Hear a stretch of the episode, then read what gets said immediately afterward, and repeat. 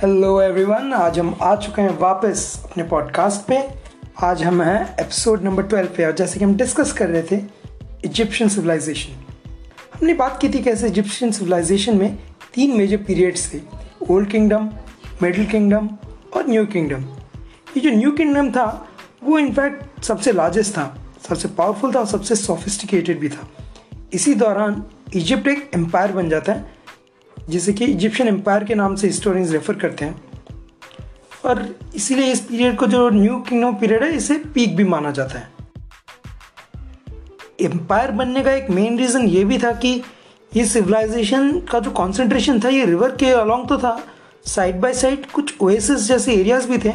West of river Nile river Nile के पश्चिम से थोड़ा वहाँ पे। यहाँ पे बहुत सारे आपको ओएसिस मिल जाते हैं। आज भी इन ओएसिस के अराउंड कुछ सिटीज़ हैं। कुछ सेटलमेंट्स हैं। तो जिसके वजह से जो इजिप्शियन एम्पायर था, वो अपार्ट फ्रॉम द रिवर कुछ ओएसिस के पिट कवर करता था। हर साल जब रिवर नाइल फ्लड करती थी, इसका एक फिक्स टाइम था।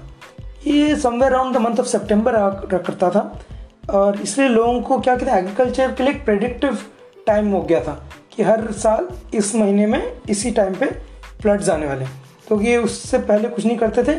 पहले फ्लड हो जाने दो, पहले सिल्टिंग हो जाने दो, फिर सीड्स डालते थे और फिर एग्रीकल्चर करते थे। लेकिन हर कहानी में एक ओरिजिन स्टोरी होती है। जैसे कि मिथ से एक अक्सर ये आता है। तो इजिप्शियंस का जो ओरिजिन स्टोरी है कि यहाँ पे एक मिट्टी का बहुत बड़ा माउंट था मतलब एक छोटा सा पहाड़ जैसा हिल जैसा, जिससे कि लाइफ निकली थी। ये जो माउंट था, ये स्वम्पी था, एक बहुत ही एंशियंट सा दलदल जैसा था। बहुत ही प्राचीन दलदल आप कह सकते हैं।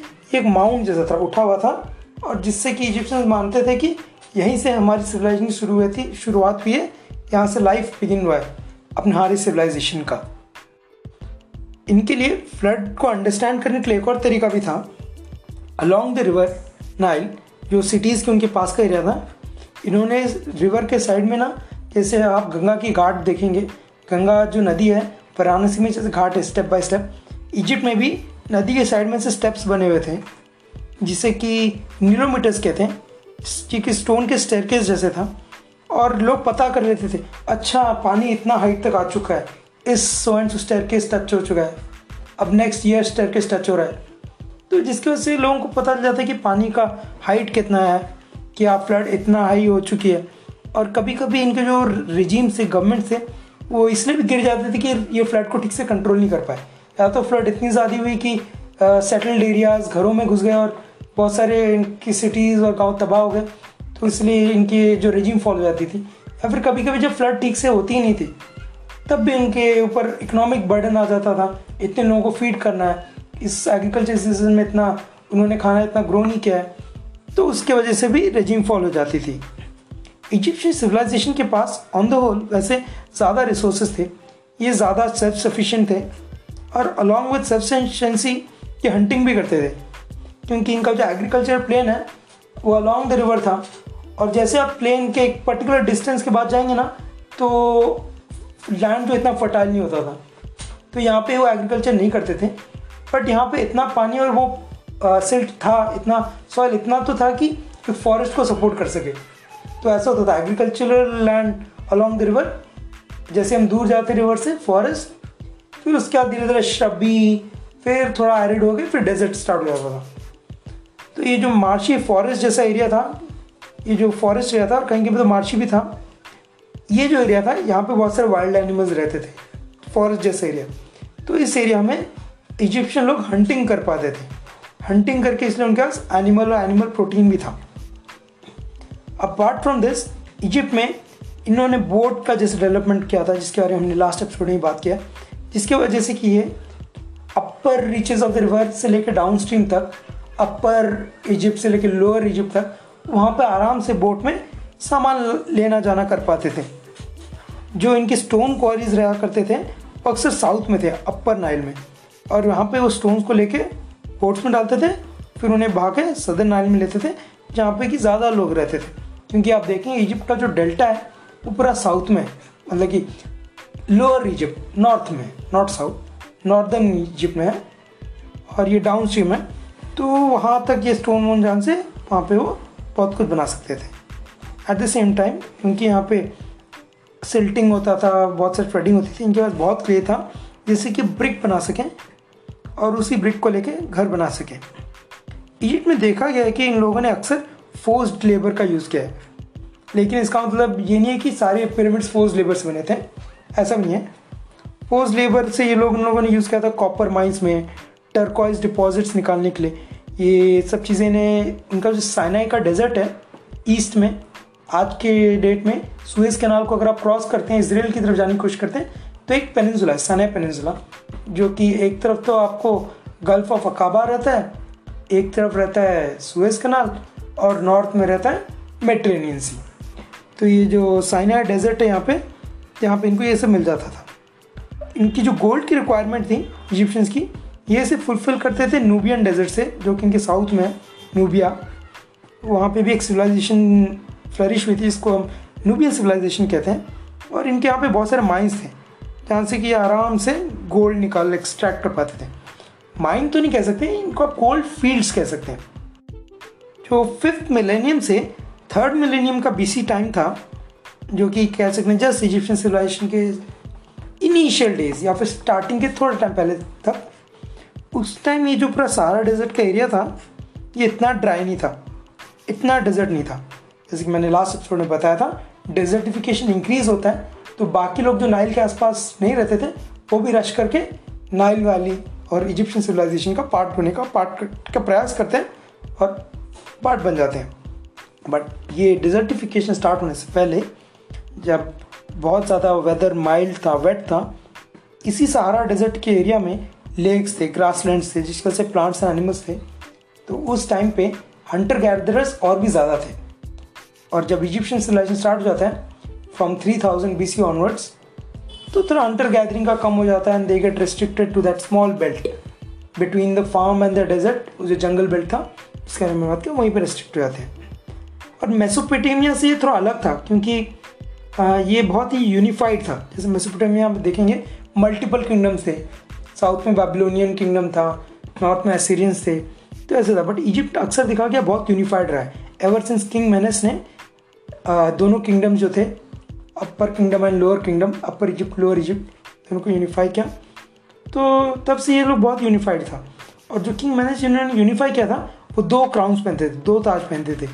ये दिखाने के लिए कि I am the ruler of the two kingdoms king की पोजीशन इजिप्ट में बहुत ही सुपीरियर थी। किंग को माना जाता था कि he had been send by God to earth to maintain the balance of universe सृष्टि का संतुलन बनाने, बना, रखने के लिए। इसे इजिप्शियन कहते थे मुआता जिसका मतलब है कि order of the universe balance और यही किंग्स अपने मरने के बाद के लिए आफ्टर लाइफ जर्नी के लिए पिरामिड्स बनाया करते थे। इनिशियली जो पिरामिड्स थे अर्ली पिरामिड्स वो फ्लैट टॉप थे, ऊपर से पूरा फ्लैट रहता था और इसी में रख दिया करते थे। बाद में धीरे धीरे क्या हुआ? पॉइंटेड पॉइंटेड होने लग गए। ये किंग्स अक्सर गॉड और पीपल के खाली लिंक भी नहीं थे, ये कभी कभी प्रीस्टली किंग जैसे भी हुआ करते थे। और one of the first pyramids जो था, जिसके बारे में कहा, जैसे फ्लैट सा जैसे था, वो था किंग जोसर का पिरामिड जिसके चीफ कंस्ट्रक्टर थे इमोटेप जो मम्मी अलाई मम्मी पिक्चर थी, उसमें आपने देखा हुआ एक मम्मी जीवित हो जाती है और सब जगह तबाही मचाती है। वो मम्मी इमोटेप की थी। और हिस्ट्री में जो इमोटेप थे, वो थर्ड डायनेस्टी टाइम जब जोसर पिरामिड बनी थी हिस्टोरिकली वो उस टाइम पे थे। मूवी में थोड़ी कहानियाँ लगे लेकिन कैरेक्टर वही है इमोटिव 2630 बीसी आते आते, जो इजिप्शियन पिरामिड्स थे, वो थोड़े एडवांस हो गए। और हम सक्कामा सक्कारा करके जगह है, वहाँ पे हम देखते हैं स्टेप पिरामिड्स आ गए। जो कि पॉइंटेड होते जाते हैं। और ये क्या है कि आप देखें ध्यान से, लगता है कि नीचे बहुत बड़ा प्लेटफॉर्म है, उसके ऊपर थोड़ा छोटा प्लेटफॉर्म उसके ऊपर थोड़ा छोटा प्लेटफॉर्म उसके ऊपर और थोड़ा छोटा प्लेटफॉर्म ऐसे करके हम जब जाते हैं तो ऊपर बहुत छोटा होता है। इसी की वजह से आप देखेंगे पिरामिड का ऊपर पॉइंटेड होता है और नीचे बहुत बड़ा बेस होता है। तो ऐसे पिरामिड्स बनाने स्टार्ट हुए। और 2550 में और 2490 में कुफू और खाफरे ने जो कि दो किंग्स थे ओल्ड किंगडम के, इन्होंने गीज़ा या फिर जीज़ा में अपने पिरामिड्स बनाए। इन पिरामिड्स को बनाने के लिए माना जाता है कि स्टोन टूल्स का इस्तेमाल किया गया था और लार्ज मैन पावर का यूज़ हुआ था। अब हम इस बात पे आते हैं कि वो जो लोग थे, जो बना रहे थे, वो क्यों बना रहे थे? क्या वो स्लेव्स थे? अब हिस्टोरियंस का मानना है कि वे लोग सब स्लेव्स नहीं थे। वो इनफैक्ट लोग जो कर रहे थे, उनको लगता था ये उनकी रिलीजियस ऑब्लिगेशन है ये पिरामिड बनाना। क्योंकि king is the link between humans and God तो ऐसा था। और एक फॉर्म ऑफ़ उनका टैक्स पेमेंट भी था। एक तो था उनका एग्रीकल्चर सीज़न जब वो सब ग्रो करते थे हार्वेस्ट करते थे। उसका जो ऑफ़ सीज़न था। उस टाइम पे ये सिस्टम था कि आप टैक्स पेमेंट की जगह पे काम कर सकते हैं ऐसे। तो it was form of taxation for them in off season जब कोई कोई चास का काम नहीं रहता था, कोई एग्रीकल्चरल का काम ही नहीं था। इसी दौरान ये जो 200-300 साल का टाइम था 2550 के बाद से, वही था पिरामिड्स का पीक टाइम इसके बाद क्या देखते हैं कि हम अगले 2000 साल तक पिरामिड बिल्डिंग इतनी ज़्यादा नहीं होती होती भी है तो इतनी बड़ी नहीं होती.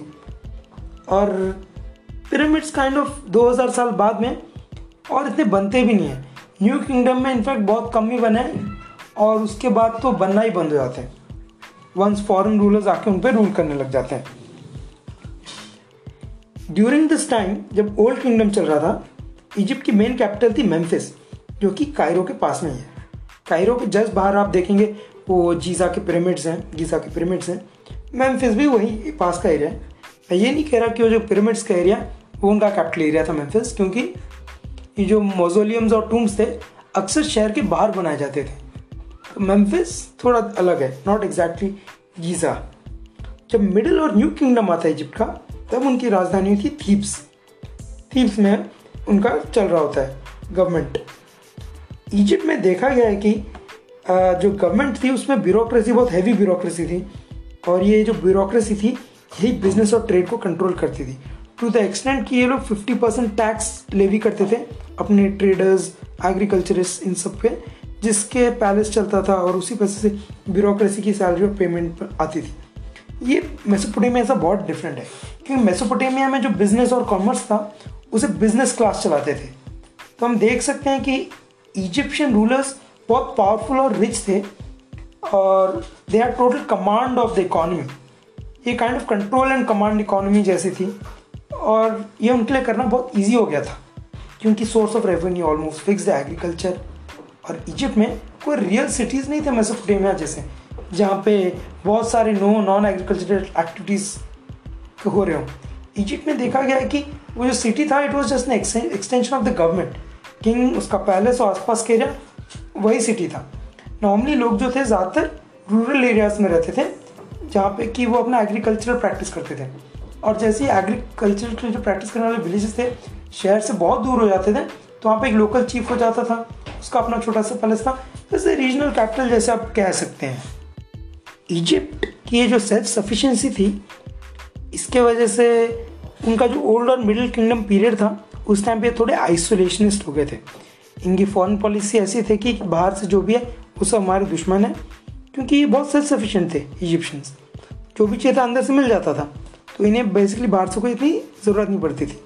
लेकिन फिर भी ट्रेड चलता रहता था। इजिप्ट अपने नज़दीक में जो लेवांट एरिया है इसराइल पैलेस्टाइन लेबनन सीरिया वहाँ से बहुत सारे सेडर वुड इम्पोर्ट करता था, क्योंकि कंस्ट्रक्शन के लिए काम आता था बहुत सारी जगह। और एक्सपोर्ट में इजिप्ट बेचता था ग्रेन्स पपायरस और गोल्ड गोल्ड जैसे कि मैंने आपको बताया था न्यूबियन डेजर्ट जो साउथ में था, उससे वहाँ से सोर्स करते थे। पेपायरस इनके यहाँ पे उगता था और ग्रेन तो इनके पास सरप्लस था।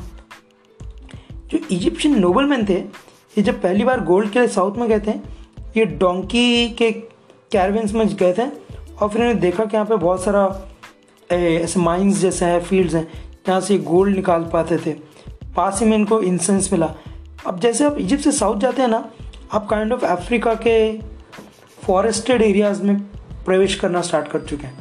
जो अफ्रीका का जो ग्रीन एरिया है, जहाँ पे बहुत सारे जंगल्स हैं, बहुत सारे एनिमल्स हैं, जो लेक विक्टोरिया वो बहुत साउथ में ऐसा जहाँ पे इनको एनिमल्स एबनी वुड बहुत सारे एक्जॉटिक एनिमल्स सब मिलते हैं इजिप्शियंस को। और इजिप्शियंस ये सब लेके अपने सिविलाइजेशन का जो सेंटर है, उस तक ले जाते हैं। कभी एनिमल्स को बेड बेचा करते थे और बहुत सारे प्रोडक्ट्स इनको यहाँ से, जो वाइल्ड अफ्रीका है, वहाँ से सोर्स किया करते थे। इनका जो सदर्न बॉर्डर था, जिसके बियॉन्ड ही जाते थे, वहाँ पर इन्होंने फोर्टिफिकेशन बना दी, क्योंकि इन्हें डर था कि इन पर अटैक हो सकता है। अटैक हुए भी थे उस टाइम इनफैक्ट आप बाद में देखें जो न्यूबियन डेजर्ट में न्यूबियंस थे, वो एक टाइम आता है जब इजिप्शियंस को डिफीट करके इजिप्ट के कुछ कुछ पार्ट्स ले जाते हैं रूल करने लग जाते हैं। जो 2000 से 1000 बीसी का जो अर्ली पीरियड है, उस टाइम में कम से कम हुआ था कुछ, जब सदन इजिप्ट का कुछ पार्ट ऐसे हो गया था। बट इजिप्शियंस भी टू थाउज़ेंड से वन थाउज़ेंड बी के टाइम पे इन्होंने they ventured beyond the south it was in the early two thousand B मतलब कि नाइनटीन हंड्रेड बी सी ऐसे कुछ। इजिप्शियन साउथ जाते हैं और गोल्ड फील्ड्स को कैप्चर करते हैं। और ये उसके पास में थोड़ा एरिट्रिया की तरफ़ बढ़ते हैं, जहाँ पे पुंट करके जगह है, जहाँ पे इन्हें मेर मिलता है। मिर जो है M Y R R H जिसे हम हिंदी में लोहबान भी कहते हैं। इसको बर्न करते हैं तो बहुत अच्छी स्मेल आती है इंसेंस जैसी। तो इजिप्शियन से यूज़ करते थे अपने टेम्पल्स में गॉड को वर्शिप करने के लिए। और ये मेसोपोटेमिया से आप देखेंगे थोड़ा मैच खा रहा है। Religion worshipping rituals and all that but Egypt में कभी ऐसा इन्वेजन नहीं हुआ, जैसे मेसोपोटेमिया में हुआ था। इलामाइट्स ने क्या था पर्शियंस ने क्या था। इजिप्ट में अभी तक कोई इतना इन्वेजन नहीं आया। जो क्लासिकल पीरियड इजिप्शियन सिविलाइजेशन का, तब इतना इन्वेजन नहीं हुआ था। बस न्यूबियंस बाद में आ गए थे। वो लेटर पीरियड में जब न्यू किंगडम आ जाता है, तब थोड़े इन्वेडर्स आते हैं। अक्सर इजिप्शियन सोसाइटी में देखा गया लोग जो क्या करते हैं फॉरनर्स थे, वो ट्रिकल इन कर जाते थे।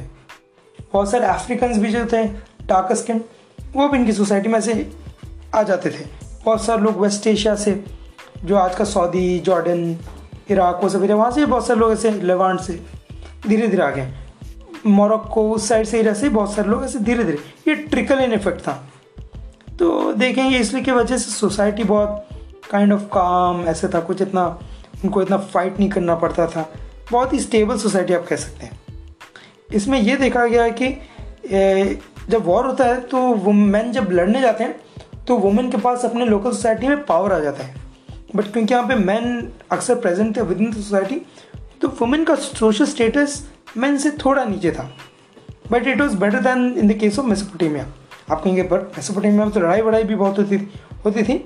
लेकिन उसकी वजह से मैन ने लड़ाई की वजह से पावर भी वहाँ पर ग्रैप कर लिया था।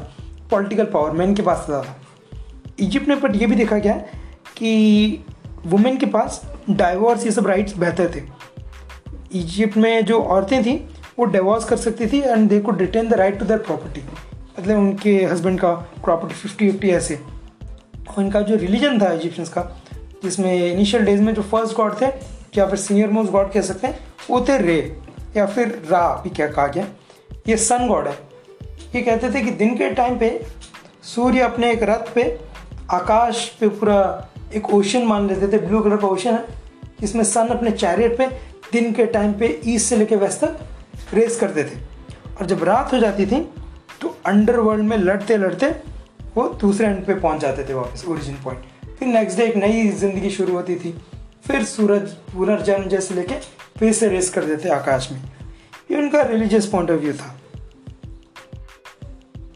उनके, मैंने आपको बताया था, एक ओरिजिन मिथ था, जो फर्टाइल माउंट एक सौंपी सा माउंट था, जिससे लाइफ फॉर्म निकली थी। अपार्ट फ्रॉम दैट उनका ये भी मानना था कि दो उनके हिस्टोरिकल मिथिकल गॉड्स थे ऑसरिस और सेट दोनों भाई थे। सेट ने ऑसरिस को मार दिया। तो ऑसरिस जब मर जाता है तो ऑसरिस की वाइफ आइसिस क्या करती है? उसके सारे पार्ट्स को जो सेट क्या करता है स्प्रेड कर देता मारने का अर्थ पे। तो उसकी वाइफ एक एक पार्ट को लाके फिर जोड़ देती है उसे। फिर उसे ठीक करती है, पर उसका जो बेटा होता है, वो क्या जाता है? सेट से बदला लेता है।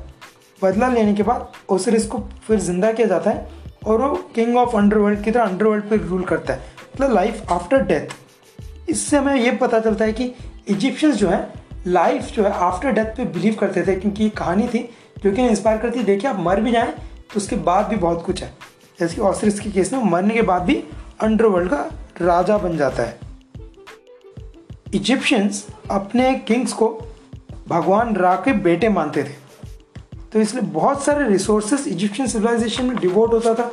Prayers for upkeep of temples and all that और किंग्स भी पूरे आफ्टर लाइफ में पूरी तरह बिलीव करते थे। और डेथ इस सिविलाइजेशन में माना जाता है कि इट्स अ जर्नी एक और journey next journey after death जो कि मरने से एक जर्नी स्टार्ट हो जाती है। इसलिए बहुत सारी तैयारी करते थे, बहुत सारी मुसीबतों से होके जाते थे। माना जाता है कि मर जाते हैं, फिर आपको अंडरवर्ल्ड से लड़ लड़ के जाना है, आपको वहाँ पे भी सर्वेंट्स चाहिए, आपको वहाँ पे भी फ़ूड चाहिए, आपको प्रॉब्लम्स को फेस करना है, उनको लड़ना है। इसलिए एक बुक ऑफ़ डेथ होता था। जिसमें कि स्पेल्स एंड चार्म्स और मंत्र रहते थे, जो मरता था उसके साइड में बुक रख देते थे, कि जब वो मरने के बाद उसे ये सब रिचुअल स्पेल्स की ज़रूरत पड़ी होगी, पड़ेगी।